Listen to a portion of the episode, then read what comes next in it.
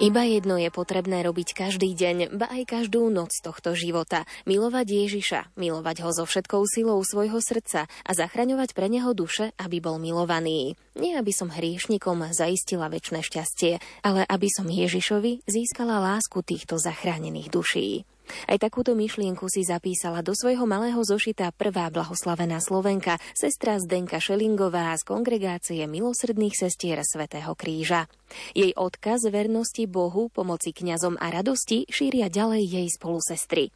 Na územie Slovenska sa prvé milosrdné sestry Svetého kríža dostali v roku 1865, konkrétne do Zlatých Moraviec. Pred 100 rokmi bol zriadený slovenský komisariát sestier Svetého kríža so sídlom v podunajských biskupiciach a v roku 1927 sa zmenil štatút komisariátu na samostatnú provinciu. Rušenie kláštorov v roku 1950 sa dotklo aj tejto kongregácie. Svoju činnosť oficiálne obnovila v roku 1990.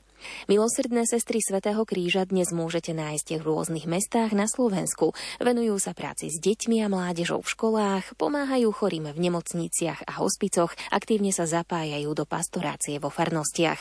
V dnešnej lupe navštívime provinciálny dom milosrdných sestier Svetého kríža v Trnave a porozprávame sa o ich činnosti, ale aj o povolaní a o živote v Reholi. Nerušené počúvanie vám želajú hudobná redaktorka Diana Rauchová, technik Pavol Horniák a redaktor redaktorka Jana Ondrejková. Na začiatku dáme slovo provinciálnej predstavenej kongregácie sestre Márii Terezii. V provinciálnom dome v Trnave je nás 21 sestier, plus je s nami spolu vo farmačnom spoločenstve jedna novická a jedna kandidátka. Konkrétne v provinciálnom dome je to taký špecifický dom, kde sa nachádza provinciálne vedenie Čiže máme na starosti vlastne sestry zo všetkých spoločenstiev na Slovensku. A ďalej je tu formačné spoločenstvo, sekretariat blahoslavenej sestry Zdenky. Tiež tu máme sestry, ktoré e, pracujú aj mimo tohto spoločenstva, čiže sú zamestnané v škôlke, v cirkevnej materskej škôlke svätej Alžbety tu v Trnave na Kopánke. A sestra pracuje jedna v katechéze, a potom sú sestry, ktoré sú doma a ktoré potrebujeme na to, aby sme dokázali všetko zvládnuť tu v dome. Domáce práce a všetko, čo s tým súvisí. Je vás dosť? Tu v Trnave myslím, že áno. Ale v celej slovenskej provincii je na 151. Máme 21 spoločenstiev, 19 spoločenstiev na Slovensku a dve spoločenstva, ktoré patria do slovenskej provincie, sú v Rumunsku keď sa chce niekto stať reholnou sestrou a chce byť sestrou Svetého kríža? Na čo by sa mala tá konkrétna dievčina pripraviť? Sestrička Dominika. Ja si myslím, že v prvom rade je potrebné, aby milovala Boha a chcela sa obetovať. To je základ pre každé povolanie, že naozaj odovzdať sa celý Bohu a jeho službe. Ako dlho ste tu v Trnave a vlastne aké je možno vaša spolupráca aj s miestnymi farnosťami? Tu v Trnave sme od roku 1000 996. Máme veľmi dobrú spoluprácu aj tu vo farnosti. Vo farnosti sa nachádzajú bratia Pavlíni, patríme do farnosti Tulipán, sú tiež veľmi otvorená farnosť. A čo môžeme, tak pomôžeme aj my. A tým, že je to taký špecifický dom, provinciálny dom, tak nie všetky aktivity sú zamerané len to, že pôsobíme vo farnosti, ale naozaj my pôsobíme aj na celé Slovensko. Sestry pracujú kdekoľvek e, na Slovensku, ale v nemocnici, v hospici, v podomovej službe, v domove sociálnych služieb, vyučujú v školách, v škôlkach. E, sme zriedovateľmi aj Strednej zdravotníckej školy Marie Terezie Šererovej v Ružomberku. Tiež sme zapojení do rôznych e, služieb v cirkvi, napríklad pracujú sestry na biskupských úradoch, arcibiskupskom úrade alebo vypomáhajú vo farnostiach. Ako vnímajú vašu prácu ľudia? Tu v Trnave poznajú vás, vedia, keď idú, že to sú sestričky, sú to naše sestričky? Myslím, že nás poznajú. Áno, sme dosť viditeľné tým, že chodíme oblečené v reholnom ruchu a máme kríž. Podľa toho nás naozaj tí ľudia rozoznajú. A tu vo farnosti áno, môžem povedať, že povedia, že sú to naše sestry, ale aj v Trnave, keďže Trnava je tiež e, taká zaujímavá, že je tu veľa reholných spoločenstiev.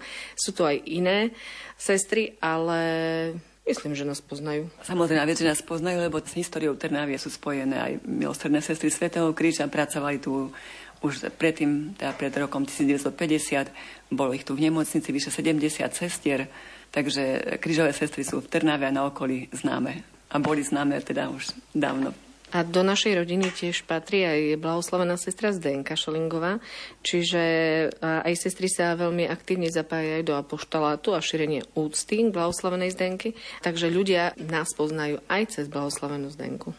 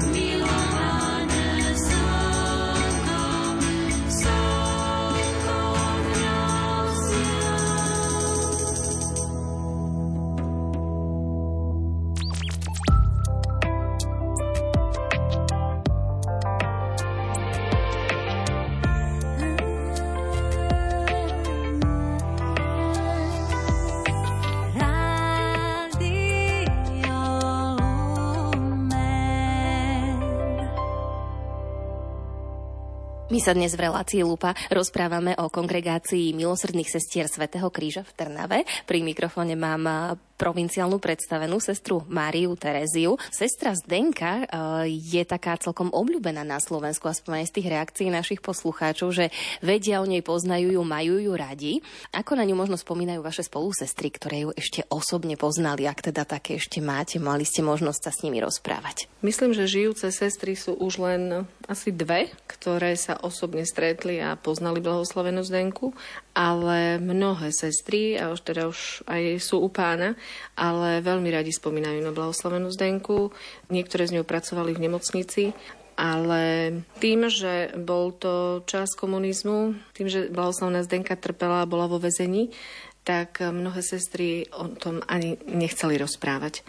Aj báli sa a až vlastne po páde komunizmu, po páde totality v 90. rokoch sme zistili, kto je vlastne blahoslavená Zdenka. Aj pre nás, pretože dovtedy to bola sestra rovnako ako mnohé iné sestry.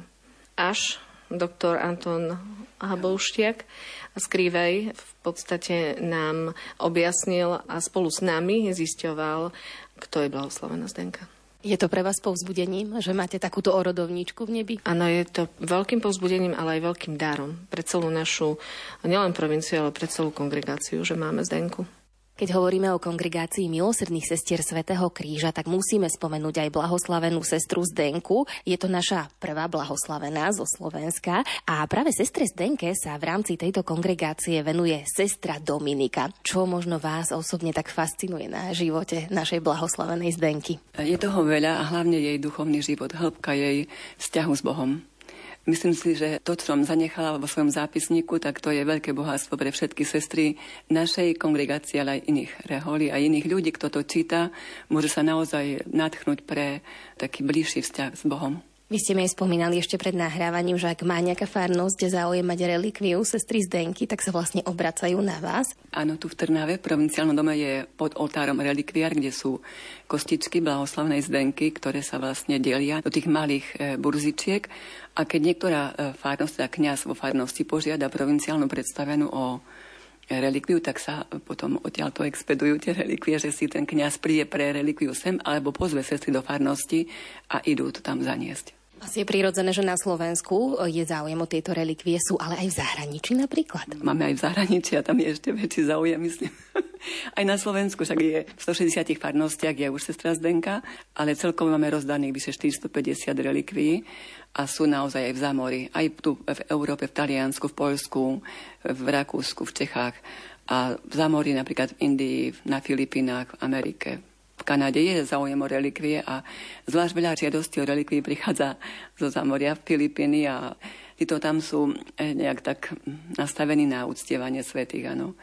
Eh, tam je to troška problém, lebo je to zahraničie a väčšinou prosia laici, čiže my im tam potom pošleme obrázok s relikviou, alebo ešte máme aj eh, relikvie druhej triedy, to je zošia sestry Zdenky, tak z toho im, ale relikviu prvej triedy ex osibus to dostanú ozaj len kňazi, vyslovene na žiadosť, ktorú napíšu. Že je to troška triedené. Čo je podľa vás také fascinujúce na eh, živote blahoslavenej sestry Zdenky? Čím by mohla byť príkladom aj pre nás, súčasníkov? Možno máme toho viacej, ako bolo v minulosti. Nie sme prenasledovaní, ako bola sestra Zdenka, ale oslovuje stále tých ľudí. Čím to podľa vás je? Je to viacej. Myslím si, že je to zmysel pre obetu, že dala sa celá eh, do služby Bohu a ľuďom. Potom je vernosť. Viete, že dneska je tá vernosť tak narušená ľudia si to nejak tak nevážia tú hodnotu, ale Zdenka bola verná aj Bohu, aj ľuďom. Viete, že raz dala slovo a ostala verná, aj keď ju to stalo život. Potom je to veľmi silné posolstvo, je odpustenie, ktoré ona teda odpúšťala aj tým, ktorí jej ubližovali. To je veľké posolstvo pre dnešný svet. A potom myslím dôvera, to je ďalšie také posolstvo blahoslavnej Zdenky, že dôverovala Bohu a dokázala vydržať aj tie ťažké situácie života a učí nás tomu, aby sme sa aj my, teda, aby sme verili Bohu a dôverovali mu. Potom je tam posolstvo, ktoré nemôžeme zabudnúť, je radosť, lebo stále je s úsmevom, teda na tých obrazoch je Zdenka je vždy s úsmevom. Čiže mať radosť. A radosť je vlastne z toho, že sme verní, že odpúšťame, že dôverujeme. To je ovoci vlastne tá, tá radosť. A chceme ešte spomenúť ďalšiu vec a to je úcta ku kňazom je to tiež dôležité. A Zdenka nám to posolstvo zanechala, že obetovala život za záchranu kňazov. Je to v našej kongregácii, tak myslím si, máme to v sebe, lebo je to posolstvo už od svätého Františka. Potom náš zakladateľ Pater Teodózy a matka Maria Terezia mali veľkú úctu ku kňazom. A toto dedictvo sme vlastne prevzali aj my a Zdenka nám ho ešte potvrdila svojim životom, že áno, toto je dôležité. Potrebujeme kňazov. Bez nich nebude Sveta Omša, nebude nás mať kto rozrešiť od previnenia, čiže naozaj kňazi potrebujú našu pomoc a my ich potrebujeme ich.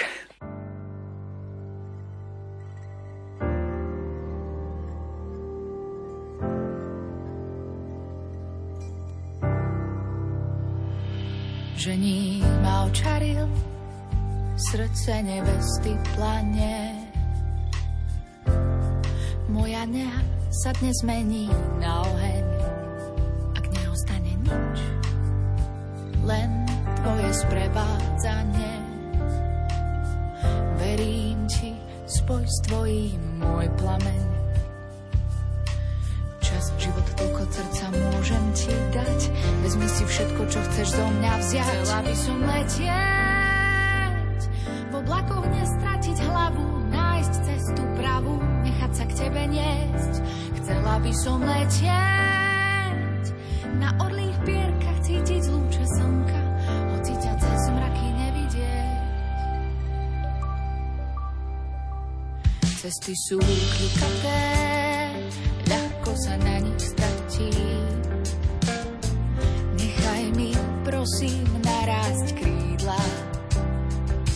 Čas sa naplňa, darí ti rada vráti. Už nevládzem, daj nech som tebe silná. Čas, život, koľko srdca môžem ti dať, vezmi si všetko, čo chceš do mňa vziať. Chcela som letieť.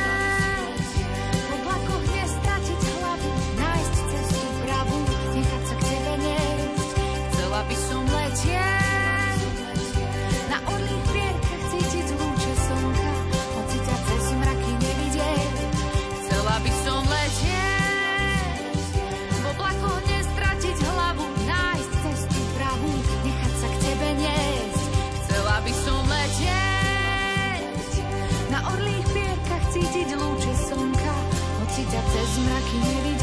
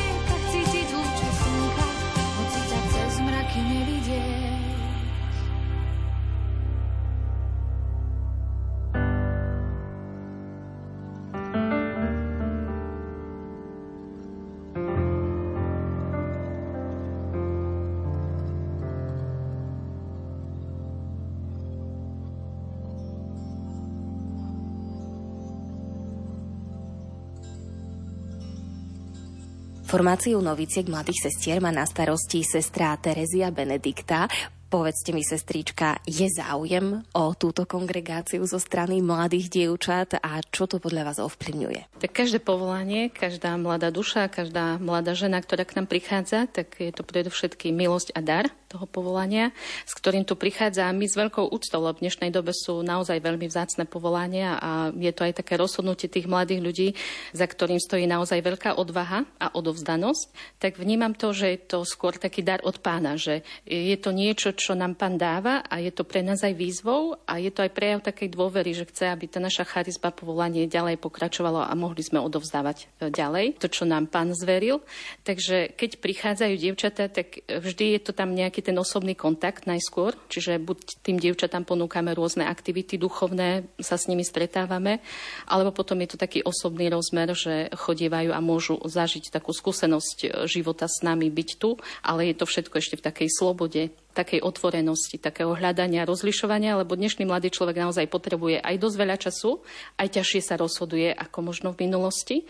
Ale tento priestor je tu, sme otvorení tým mladým ľuďom a nie len možnosť mladých ľudí prichádzať sem, ale aj my ideme k mladým ľuďom. Teraz ste mi aj pripomenuli slova jedného kňaza, ktorý tiež mi hovoril, že kedy si vstupovali e, aj do seminárov tí chlapci tak okolo 18-20 rokov, ale že teraz sa to už posunulo viac menej k 30 keď cítite to aj vy tu, takto v ženských reholiach? Áno, je to tiež taký objektívny jav, ktorý naozaj vnímame, že aj v tej formácii prichádzajú uh, väčšinou mladé ženy, teda s nejakou skúsenosťou, či už pracovnou, študijnou, alebo už mali svoje nejaké to zabezpečenie tak určite je to aj výzva potom pre tú formáciu, aj pre tie postupy v tej formácii a vlastne viesť a sprevádzať tie duše je naozaj potom zase také, človek si musí vždy hľadať to, k čomu nás Pán Boh pozýva, lebo náš zakladateľ hovorí, že požiadavka času je Božia vôľa a teraz na ňu vedieť tak správne odpovedať a rozlišovať to, čo hovorí pápež František stále, že pozýva nás vlastne hľadať a rozlišovať, aby sme vedeli správne odpovedať a ponúknuť tým mladým ľuďom to, k čomu nás aj pán pozýva a k čomu nás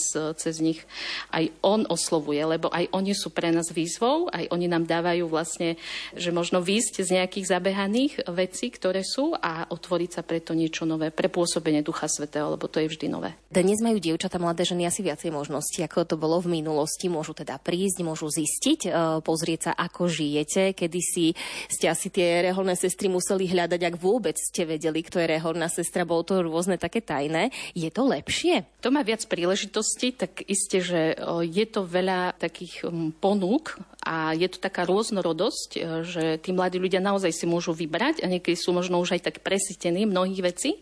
Mám takú skúsenosť, že niekedy sa v tom tak dosť potom aj e, tak hľadajú, nevedia, tak dlhodobo rozmýšľajú, zvažujú tým, že majú viac takých tých možností, príležitostí, tak je to pre nich aj ťažšie, podľa mňa. Ale zase na druhej strane, myslím si, že aj tá formácia je taká, snažíme sa ju čo najviac tak ponúknuť v takej slobode. A čo ma tak učí posledné roky, nebáť sa, pozvať aj na tie pozvánky alebo plagáty napísať, že naozaj e, je to čas rozlišovať povolanie.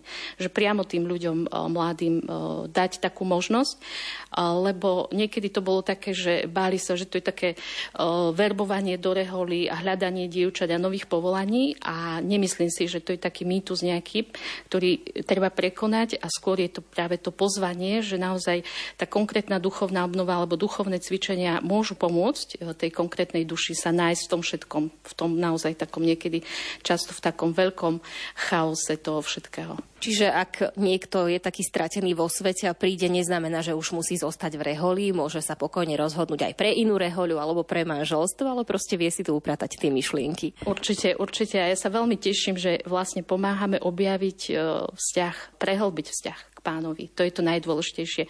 Či to bude povolanie do manželstva, či to bude povolanie pre reholný život, to je darom od pána.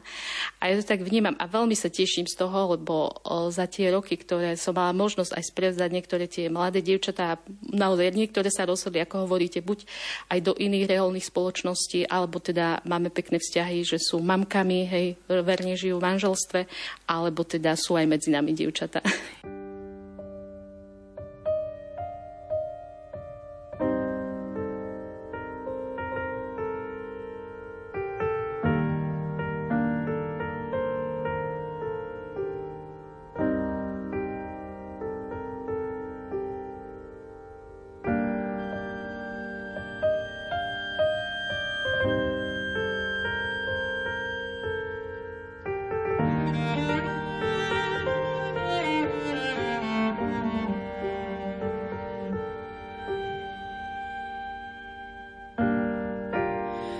Z Mária, bolesti si plná.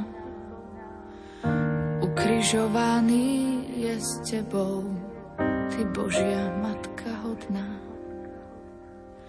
Hodná oplakávanie medzi ženami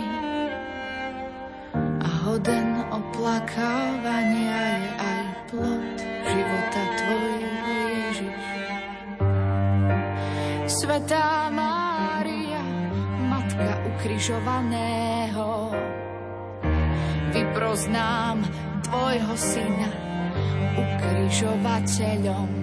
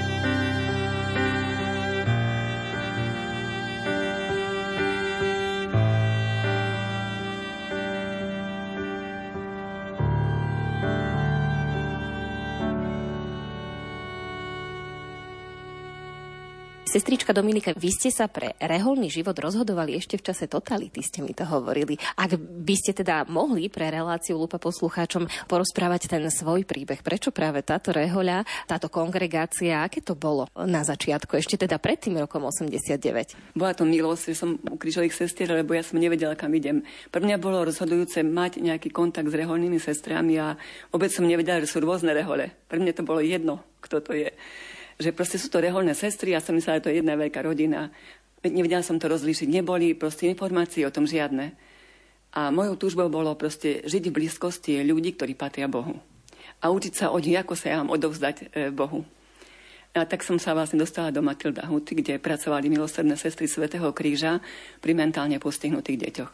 A tam vlastne bola moja formácia. Tam som pracovala 12 rokov s tými deťmi a, a žila vlastne so sestrami, milosrdnými sestrami Svetého kríža. Vás to vtedy neodradilo, lebo teda ešte pred tým rokom 89 sa tí ľudia mentálne znevýhodnení úplne vyčleňovali z tej majoritnej spoločnosti, preto možno dnes zaznievajú také hlasy, že je zrazu veľa ľudí s postihnutím, ale tak oni boli aj predtým, len sme ich my nevideli. Mňa to vôbec neodradilo, ja som tam bola šťastná.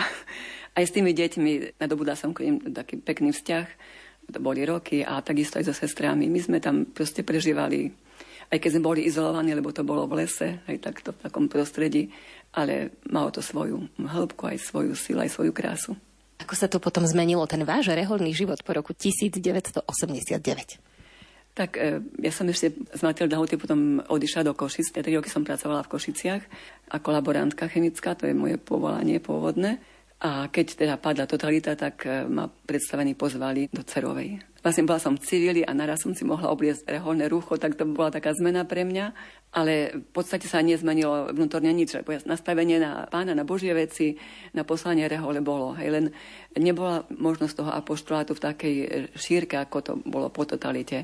Pozvali ma vlastne do Cerove, kde bolo provinciálne vedenie, veľa sestier starých, chorých. To bol 180 sestier na jednom mieste, v jednom kaštieli a v priblahých budovách, takže to bola veľká komunita. A tam vlastne prichádzali dievčatá, ktoré bolo treba formovať a tam sa otvoril noviciát už oficiálne. Tak to bola moja služba. Poverili ma službou novicmajsterky, nebolo to ľahké, ale ja som sa zvedla do Božích rúk a, a išlo to. Takže všetko premodlíte? Tak snažím sa áno, veriť pánovi, že, jo, že on to má vlastne v rukách a keď dá človeku nejaké poslanie, dá mu aj milosť k tomu. Súčasťou života reholnej sestry je aj to, ak si teda vyberie vašu rehoľu, vašu kongregáciu, že musí vedieť odísť z jedného miesta na druhé, lebo teda podobne ako kňazi bývajú preložení, tak môžu byť aj reholné sestry uh, Svetého kríža preložené na iné miesto. Áno, my sme takto nastavení, my s tým ideme do rehole, že vlastne nemáme trvalé miesto, ale že ideme tam, kde nás potrebujú, kde nás potrebuje provincia alebo církev, kde prídu pozvania som možno už tak vám spomínala, že pri jednom priložení mi povedal kňaz, e, že každá zmena je milosť. A naozaj som tomu uverila, aj prežila, aj mám z toho osobnú skúsenosť, že naozaj, naozaj každá zmena je milosť, lebo človek to si zanecháva, ale to si nové prichádza. E, jak svätý Jan Skriža hovorí, že Boh vždy berie, aby dal. Hej, takže niečo nám zoberie a dá nám niečo nové. My sa dnes v relácii Lúpa rozprávame o sestrách Svetého kríža, o milosrdných sestrách Svetého kríža. Provinciálnou predstavnou slovenskej provincie je sestra Maria Terezia. Sestrička, vy ste sa prečo rozhodli pre túto kongregáciu? Pamätáte si to ešte? Dosť dobre si to pamätám. Ale v podstate ja som sa rozhodovala v 90. rokoch už po totalite, keď e, už sme poznali aj reholné sestry, ale túto kongregáciu som konkrétne nepoznala.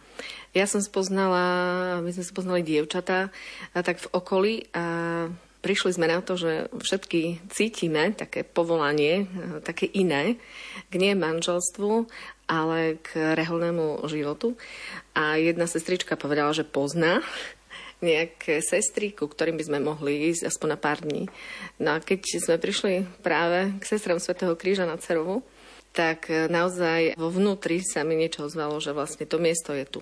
Ja už som nehľadala nikde. Aj keď sme v rodine mali ocková teta, aj moja sestrnica bola v iných reholných spoločenstvách, ale jednoducho ja som sa rozhodla pre túto kongregáciu. A ste tu spokojná, našli ste tu zmysel toho svojho pozemského života? Áno, som spokojná. Keby som nebola, tak tu nie som ale tiež sa vyvíja to povolanie takisto, hej, lebo e, začiatky ešte predtým, ako som sa rozhodovala a čo poviem doma, ako odídem a tak ďalej, pretože ja som sa predtým chcela normálne vydať, mať deti a tak ďalej, hej, že e, naraz prišlo niečo nové, tak tiež to rozhodovanie nebolo jednoduché, ale myslím, že už keď som skončila strednú školu, tak už som sa odhodlala. Teda to rozhodnutie bolo také pevné. Rozvíjalo sa to tiež počas tých niekoľkých rokoch formácie, ale môžem povedať, že ja ďakujem Bohu, že som tu a, a som šťastná. Ako to vnímali vaši rodičia vtedy, ako to vnímajú dnes?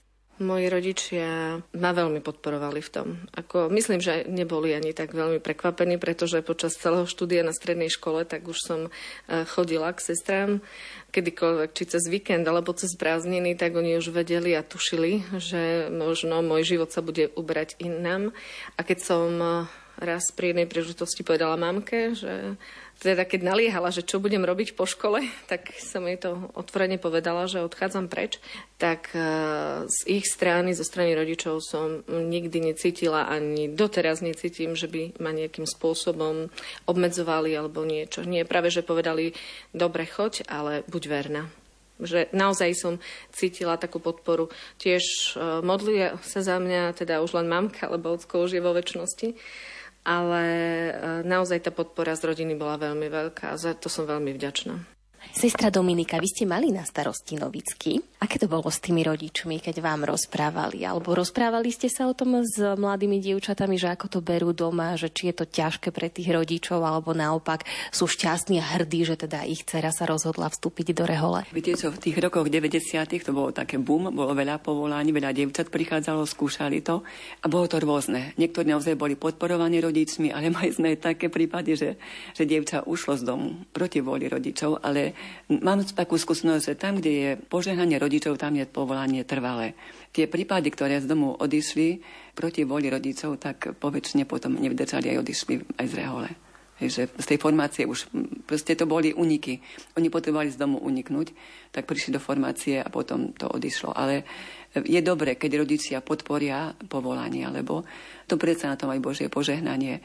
Niekedy to prichádza až po rokoch, hej, že ani počas totality moje spolunovicky, čo si pamätám, alebo aj ja sama, nebolo to také jednoduché pre tých rodičov nikdy. Aj čo staré sestry rozprávali ešte predtým, že vždy bolo ťažko s otcom keď sa mali teda tej cery svojej zrieknúť v tom zmysle, že odchádza, hej, že nebudem mať rodinu svoju a že ide do rehole, tak boli tie také prehovarania a tak. Ale potom po čase, keď zistili, že tá ja osobne, alebo aj tie dievčatá, tie sestry, že sú šťastné, že ich to naplňuje, tak aj rodičia, aj mne moji napríklad povedali už potom ku koncu života, že sme veľmi šťastní, že si tam s tebou nemáme žiadne problémy.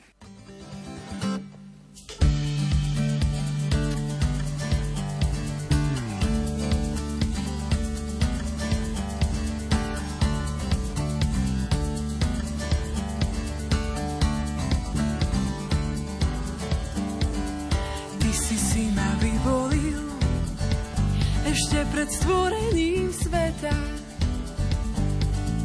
Teraz vyberám si ja teba, som tvoje dieťa. Už nežijem ja, ale vo mne žiješ ty. Už nežijem ja, ale vo mne žiješ ty. Už nežijem ja, ale vo mne žiješ ty. Už nežijem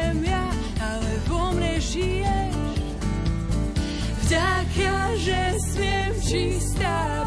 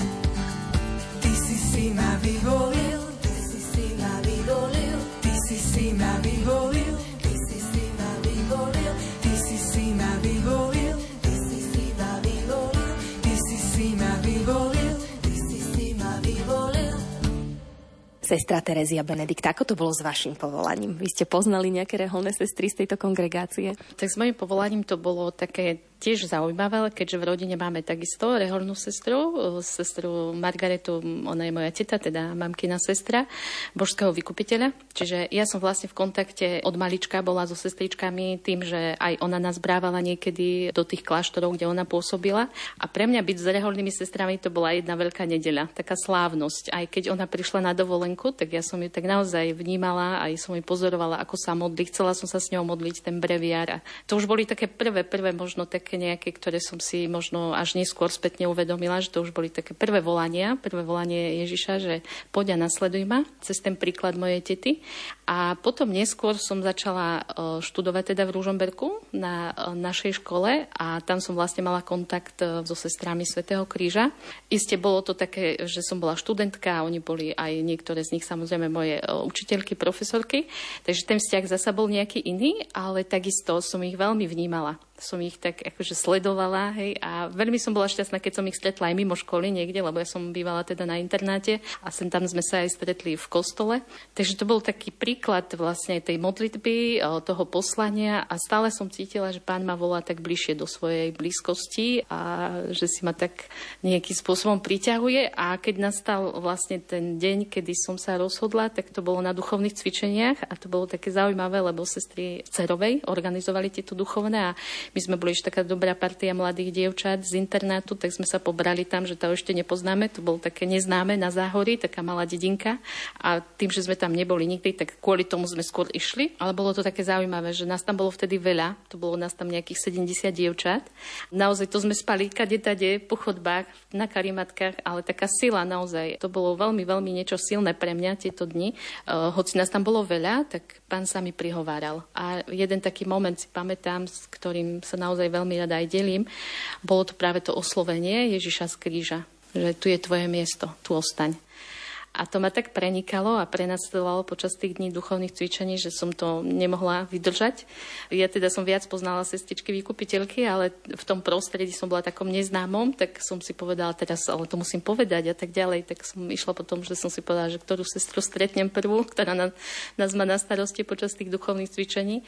Tak som jej to povedala a ona ma už potom nasmerovala, že ďalšie kroky. A myslím, že celý ten priebeh, ako to povolanie rástlo, to nebolo také, že z jedného dňa na druhý, druhy, ale to pozvanie bolo tak silné a to volanie bolo tak silné, že ja som na nič nehľadela a išla som za pánom a naozaj e, vďaka. To bola veľká milosť, že som sa tak mohla naplno odovzdať a rozhodnúť v tej chvíli. Bola to práve tá chvíľa milosti, o ktorej hovorím.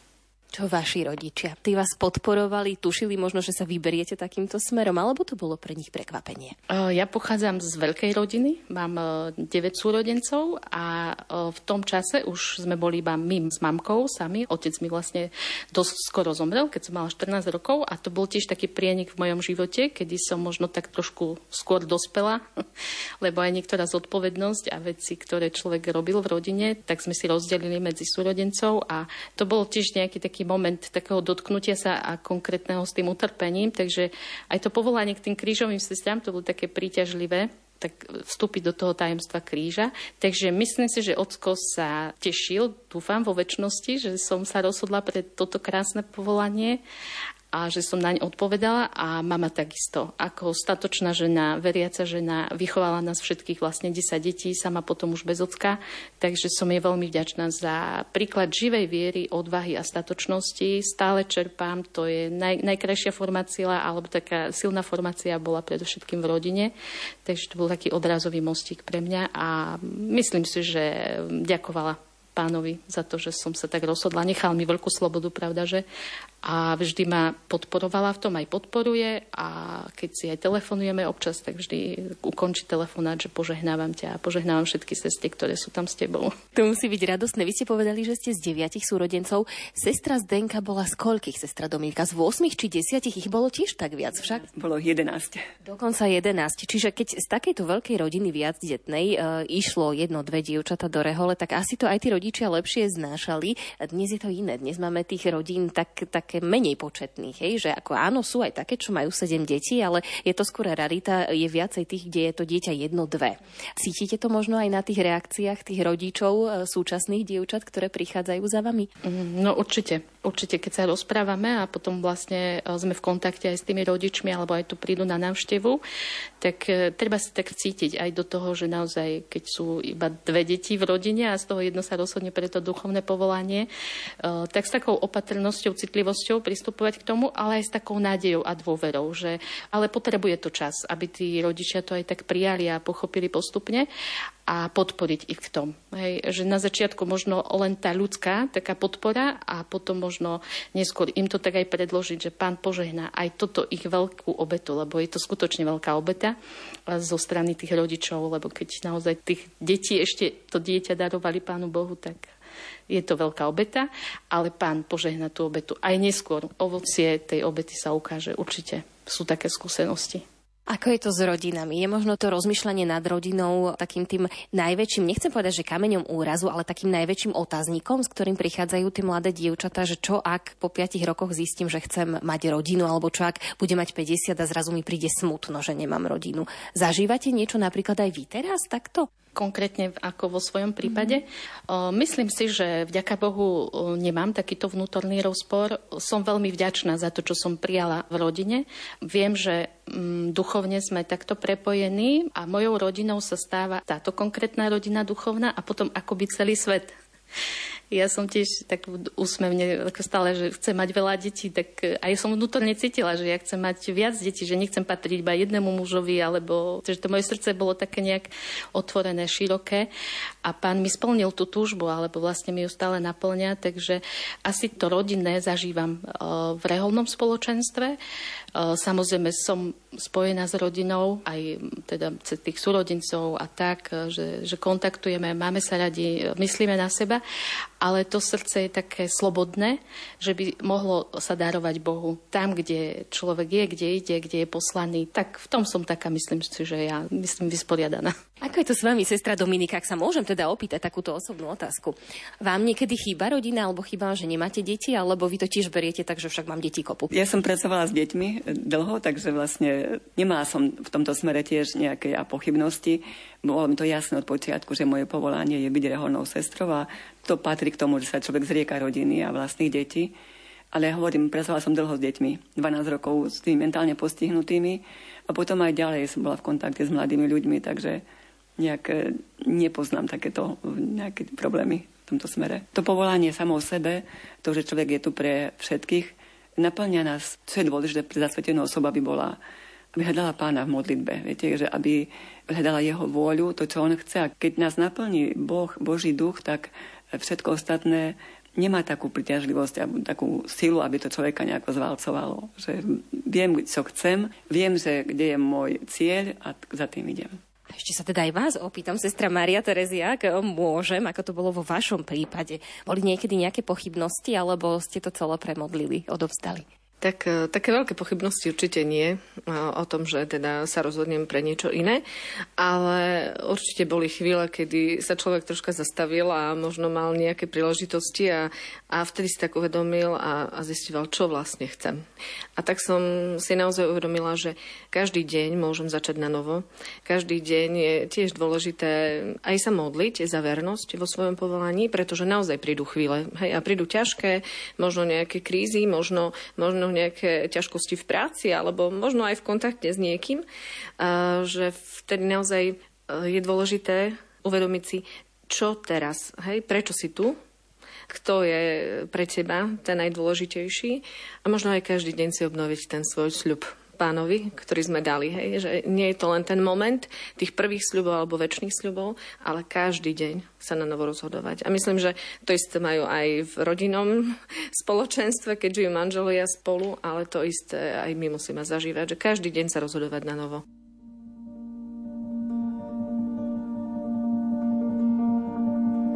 Odovzdávam,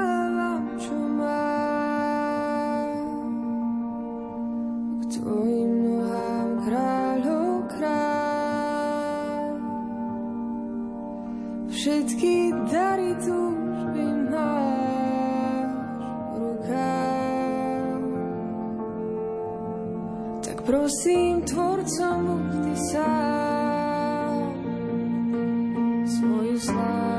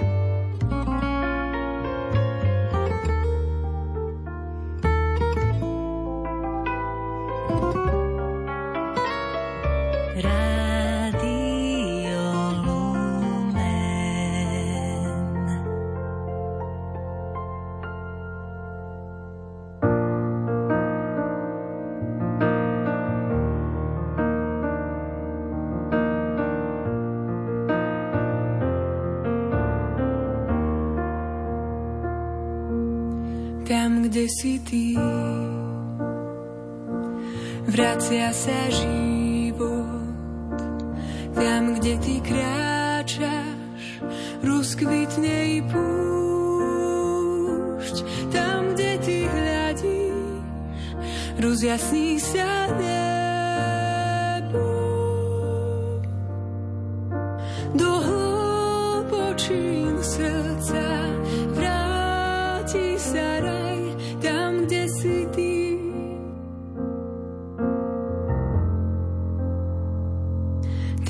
Tam,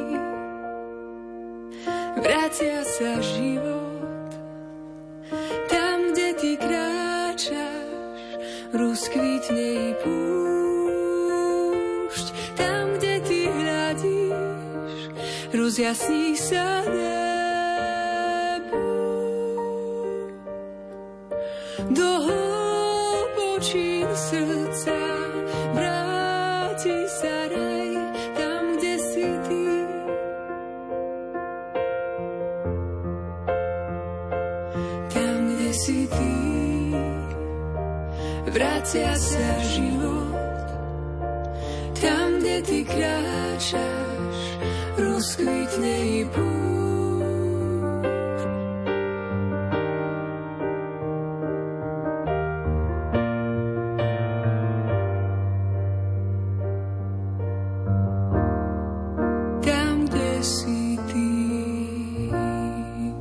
Tak ako v každej rodine určite aj v reholných spoločenstvách môžu prísť rôzne ťažkosti, alebo tie ťažkosti môže pociťovať nejaký člen tej komunity, členka v prípade reholných sestier, milosrdných sestier Svetého kríža. Sestra Terezia Benedikta vám čo pomáha, keď máte také ťažšie obdobie? Vďaka Bohu 25 rokov som na tejto ceste s pánom. Vždy si myslím a som tak pozvaná viac, keď prídu nejaké ťažkosti, ísť na tie kolená ísť do blízkosti pánovej a od neho čerpať tú silu, možno zostať len ticho a vnímať to tajomstvo, do ktorého ma pozýva a cez ktoré ma prevedie a očistuje. To je taká moja osobná skúsenosť, že dal mi nový pohľad na mnohé veci, aj na seba, ale aj na iných. Ale čo je tak ešte to dôležité, nezabudnú na ten ľudský rozmer. Sme ľudia a potrebujeme naozaj počuť v tej chvíli aj slova, že si potrebná, mám ťa rada, počítam s tebou, niečo sa, keď niečo podarí, tak nejaká pochvala, čiže také slova uznania, prijatia, takej ľudskosti. Myslím si, že toto je takým liekom pre to, aby človek prekonal tie krízy. Aj to, že by aj on o nich sám hovoril, aby sa s niekým podelil, aby vyšiel, že by nebol uzavretý. Že najhoršie je, keď človek zostane sám s tým svojim problémom alebo uteká do nejakých rôznych alternatívnych prostredí, či sú to médiá alebo nejaké iné, kde naozaj sa ten problém len môže mm, nabaliť ešte viac. Tak vnímam to, že mne osobne naozaj pomáha tá duchovná rovina a potom aj tá ľudská rovina, kde naozaj navzájom kráčame a čo mi tak príde také blízke a o čom stále aj pápež František hovorí, je práve tá blízkosť, neha a súcit. To sú také tri slova, ktoré ma tak sprevádzajú a snažím sa to naozaj e, na tejto ceste aj sprevádzania tých mladých žien, ktoré k nám prichádzajú a e, rozpoznávajú to svoje povolanie alebo rozhodujú sa pre život v našej e, spoločnosti, v našej reholi, tak nejak tak byť na blízku. Ste si blízke aj ako komunita. Áno, áno, ten ľudský rozmer sa samozrejme ukáže, každá máme svoju povahu, sme rôznorodé, každá ináč reaguje, sme tu naozaj také široké spektrum, aj povah, aj určitých skúseností, vekovo, generačné rozdiely, ale to je vždy dobre, keď sa niečo aj stane a niečo si aj vymeníme, nejaký ten názor, niečo aj povieme, je také, myslím, že aj zdravé napätie, keď je v komunite, je to dobré, že ešte je stále dobre, keď sa v komunite rozpráva a sa tešíme z mnohých vecí a prežívame ale aj bolesť, keď niečo sa stane, alebo nejakú mrzutosť. Ale čo je dôležité, je práve to zjednocujúci prvok, je práve tá sviatosť zmierenia. To, že si navzájom pred každou sviatosťou zmierenia ako komunita, hlavne teda predstavená, ona poprosí za odpustenie a my do toho tiež tak každá, tak myslím si, že úprimne a s pokorou, že prosíme za odpustenie jedna druhu a ideme sa zmieriť s pánom a so sebou navzájom. A to je asi taký liek na to, aby sme mohli ísť ďalej. Áno. Áno, je to také prirodzené, že ísť ďalej aj so svojimi slabosťami, ale mať pred očami práve to, čo je pekné, čo nás spája. Neste si navzájom svoje bremená. Sestrička Dominika, vy to ako cítite? Keď príde nejaká ťažkosť do vášho života, tak čo vám pomáha? Určite to, čo hovorila sestra Trezia Benedikta na kolena, ísť k pánovi a, a tam to prehodnotiť, premodliť. A samozrejme, že aj ten ľudský rozmer je dôležitý. To môžeme len potvrdiť, že proste to je tak, že potrebujeme si nejak ten vzťah s Bohom prehlbovať, ale aj vzťah s ľuďmi, so spolusestrami. Takže aj ten Boží rozmer, aj ten ľudský rozmer mi pomáha. Idem na záver k provinciálnej predstavenej sestre Marii Terezii.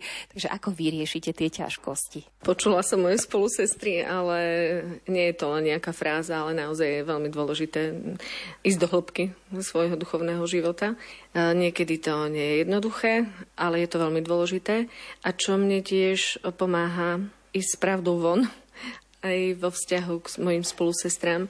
Radšej otvorene povedať, čokoľvek sa deje, aj keď to možno troška bolí, e, nežiť v nejakom klamstve alebo v nejakej bubline, ale naozaj tak úprimne, v takej úprimnosti. Ja doteraz naozaj mám skúsenosť a ďakujem Bohu za skvelé komunity, ktorými som prešla, že aj keď bolo niekedy naozaj veľmi ťažko, veľmi veľa aj rôznych aktivít, ale e, sme naozaj tvorili také spoločenstvo. Toto je veľmi dôležité, pretože keď máte takú istotu a pevnosť v spoločenstve, nehľadáte nič iné.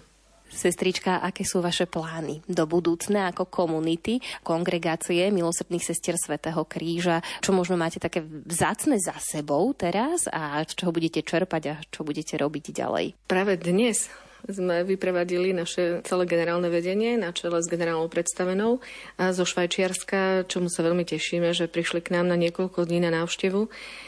Vnímame to veľmi pozitívne, lebo boli veľmi otvorené pre všetko to, ako žijeme, čím žijeme.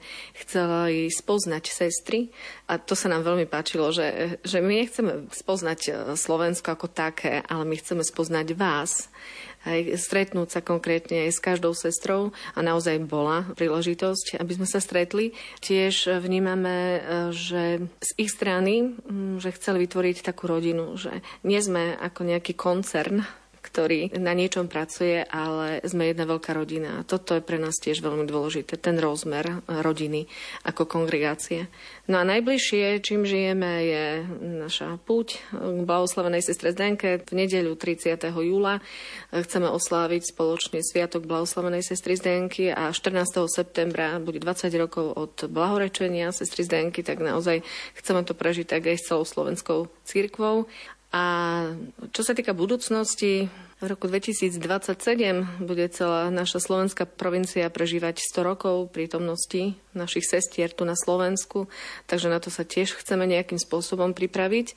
Máme veľmi veľa príležitostí na to, aby sme tak duchovne pokriali a nanovo čerpali z charizmy našich zakladateľov. Dnes sme sa v relácii Lupa rozprávali o kongregácii milosrdných sestier Svetého kríža s provinciálnou predstavenou sestrou Máriou Teréziou, so sestrou Dominikou a sestrou Teréziou Benediktou, ktoré pôsobia v provinciálnom dome v Trnave. Veľmi pekne im ďakujeme za milé privítanie aj pohostenie a želáme veľa Božieho požehnania a radosti v ich službe. Na príprave relácie spolupracovali hudobná redaktorka Diana Rauchová, technik Pavol Horniák a redaktorka Jana Ondrejková. Prežiť Prežite ešte požehnaný deň s Rádiom Lumen.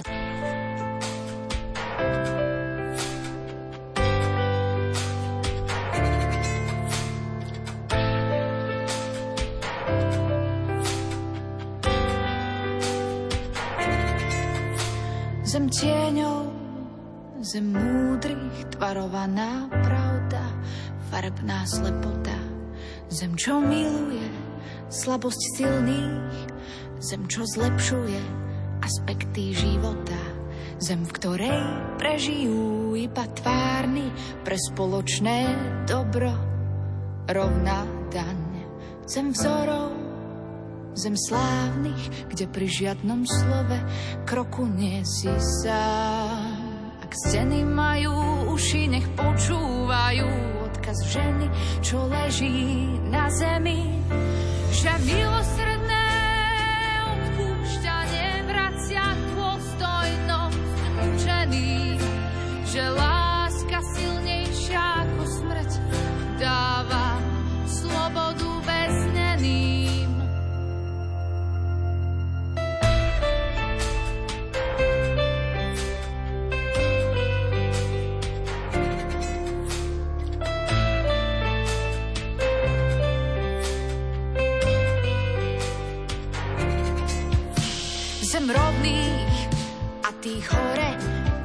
výroky, zákony, vzletné myšlienky.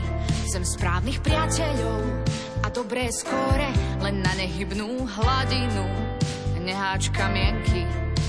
Ak ste majú uši, nech počúvajú odkaz ženy, čo leží na zemi.